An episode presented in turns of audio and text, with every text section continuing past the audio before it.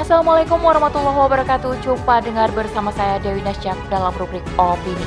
Kali ini dengan judul Tankes teratasi dengan perubahan hakiki oleh Nur Rahmawati SH.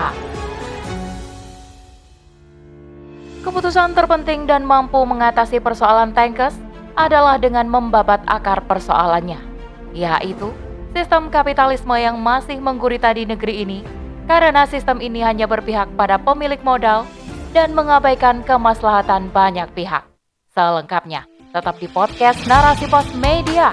Narasi Pos, cerdas dalam literasi media, bijak menangkap peristiwa kunci. Generasi penerus bangsa yang unggul tentu lahir dari rahim negara yang unggul. Harapan besar setiap bangsa akan adanya penerus estafet kepemimpinan negara.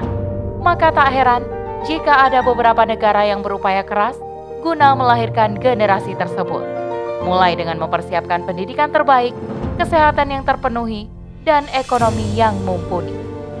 Berkaca dari negara Finlandia, data statistik menyatakan kecilnya angka kelahiran dari tahun 2019 hingga 2021. Dilansir dari tiditor.id pada 22 Juli 2022 hingga periode Januari-Juni ada 22.180 kelahiran yang tercatat di Finlandia yang menurut angka awal dari statistik Finlandia 2.453 lebih sedikit daripada selama paruh pertama tahun 2021. Rendahnya angka kelahiran tersebut menjadikan negara Finlandia mengambil langkah di tahun 2019 membuat program tunjangan keluarga seperti paket kado untuk bayi baru lahir, tunjangan bulanan bagi anak, serta cuti bersama orang tua selama 9 bulan dengan tetap diberikan gaji sebesar 70 persen.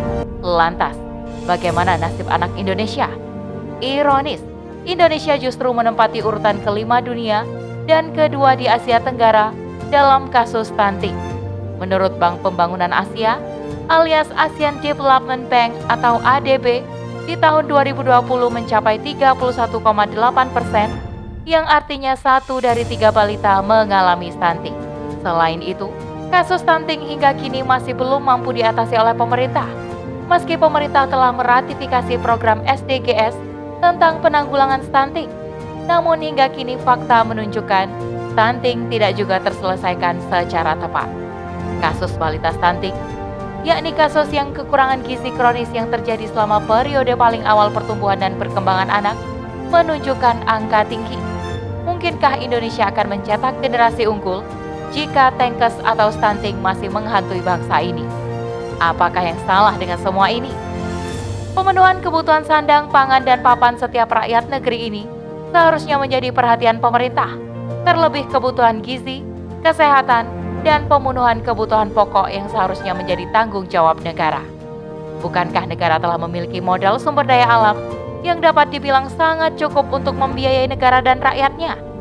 Negara juga telah membuat aturan untuk menguasai sumber daya alam untuk dikelola oleh negara guna sebesar-besarnya untuk kemakmuran rakyat. Sebagaimana pasal 33 ayat 3 Undang-Undang Dasar Republik Indonesia tahun 1945 yang berbunyi, bumi dan air dan kekayaan alam yang terkandung di dalamnya dikuasai oleh negara dan dipergunakan untuk sebesar-besar kemakmuran rakyat. Sayangnya, aturan hanya aturan yang secara fakta jauh panggang dari api di mana semua itu tidak mampu direalisasikan oleh pemerintah. Justru anehnya, pemerintah menyerahkan pengelolaan SDA kepada pihak swasta atau asing. Bahkan, negara dengan sistem kapitalismenya memberikan peluang besar untuk hal ini terjadi. Maka tidak heran jika hingga kini negara masih terseok-seok dalam mengatasi kasus tengkas. Kebutuhan ekonomi keluarga pun menjadi alasan tertinggi sehingga kasus tengkas terus mendera anak bangsa ini. Hal tersebut akan terus berulang jika sistem kapitalisme yang diadopsi negara sekarang masih dipertahankan. Kita ketahui bahwa masalah tankes atau stunting adalah masalah sistematis. Ketidakmampuan negara memastikan ketersediaan dan pemenuhan kebutuhan keluarga secara mudah dan tidak tebang pilih menjadi indikasi kegagalan sistem kapitalisme dalam mengatasi tankes. Meski negara telah mengeluarkan rencana pembentukan badan khusus maupun dengan mendesakkan undang-undang pembangunan keluarga, namun pada akhirnya hanya menjadi mimpi kosong tankes atau stunting dapat teratasi. Hal ini karena upaya tersebut tidak langsung menyentuh akar permasalahannya, sehingga tidak heran kasus serupa akan berulang. Maka, keputusan terpenting dan mampu mengatasi persoalan Tankes adalah dengan membabat akar persoalannya, yaitu sistem kapitalisme yang masih menggurita di negeri ini.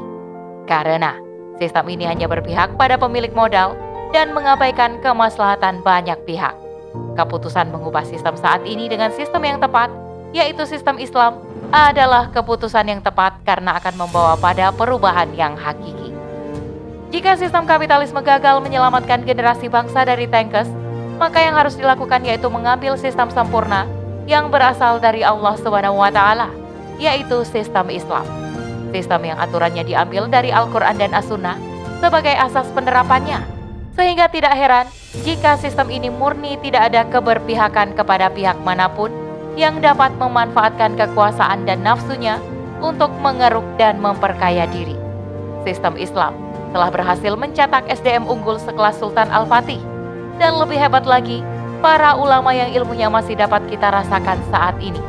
Seperti Imam Syafi'i, Imam Hambali, Imam Ghazali dan lainnya yang lahir dari negara yang menerapkan sistem Islam. Karena hanya sistem Islam yang mampu melahirkan pemimpin yang menjadi qadimul ummah sehingga mampu mewujudkan pembangunan berorientasi keluarga dan pembangunan SDM unggul. Salah satunya dengan cara pertama, peran individu kewajiban menuntut ilmu bagi setiap muslim. Dengan ilmu, seseorang akan dinaikkan derajatnya serta bertambah kecerdasannya. Maka dalam sistem Islam, ada pengayaan kualitas sumber daya manusia, baik individu maupun keluarga. Sehingga mereka akan bisa mengambil sikap yang benar dalam menyelesaikan persoalan hidup mereka. Kewajiban ini pun telah Rasulullah SAW sampaikan, mencari ilmu adalah kewajiban setiap muslim dan siapa yang menanamkan ilmu kepada yang tidak layak, seperti yang meletakkan kalung permata, mutiara dan emas di sekitar leher hewan. Hadis riwayat Ibnu Majah. Kedua, peran keluarga. Memahamkan peran masing-masing anggota keluarga. Baik suami sekaligus ayah yang memiliki peran utama mencari nafkah sebagai kepala keluarga dan tetap memastikan anggota keluarganya untuk patuh terhadap agama Islam. Kemudian istri, yang juga sebagai ibu, merupakan madrasatul ula, yakni sekolah utama dan pertama bagi anaknya. Peran inilah yang menentukan anak-anak akan memahami dirinya sebagai hamba, serta potensi besar yang ada pada mereka. Karena anak akan dididik sesuai dengan fitrahnya berdasarkan kurikulum pendidikan Islam. Peran seluruh anggota keluarga tersebut akan bersinergi menghasilkan generasi cemerlang dan tentu kesadaran akan kualitas makanan akan menjadi perhatian keluarga. Ketiga, peran negara yang menjadi peran paling penting sebagai institusi yang memiliki power untuk mengatur, menentukan, dan memastikan kesejahteraan bagi rakyatnya. Kesejahteraan ini meliputi kebutuhan pokok, sandang pangan, dan papan, baik itu di bidang pendidikan, ekonomi, kesehatan, maupun keamanan. Kebutuhan pokok diperuntukkan bagi seluruh rakyatnya tanpa pandang bulu, di mana negara dapat memenuhinya dengan cara memanfaatkan sumber daya alam negaranya. Tentu, terlebih dahulu mengelola sumber daya alam oleh negara dan tidak menyerahkannya pada swasta. Inilah beberapa cara Islam dalam mengatasi persoalan negara dan rakyat, tak terkecuali tankes atau stunting. Cita-cita melahirkan generasi unggul yang akan meneruskan estafet kepemimpinan negara akan terwujud nyata karena perubahan hakiki dengan mengubah sistem rusak saat ini menjadi sistem Islam. Maka, segala problematika umat akan teratasi. Wallahu a'lam bisawab. Demikian rubrik opini kali ini. Sampai bertemu di rubrik opini selanjutnya. Saya Dewi Najak undur diri. Assalamualaikum warahmatullahi wabarakatuh.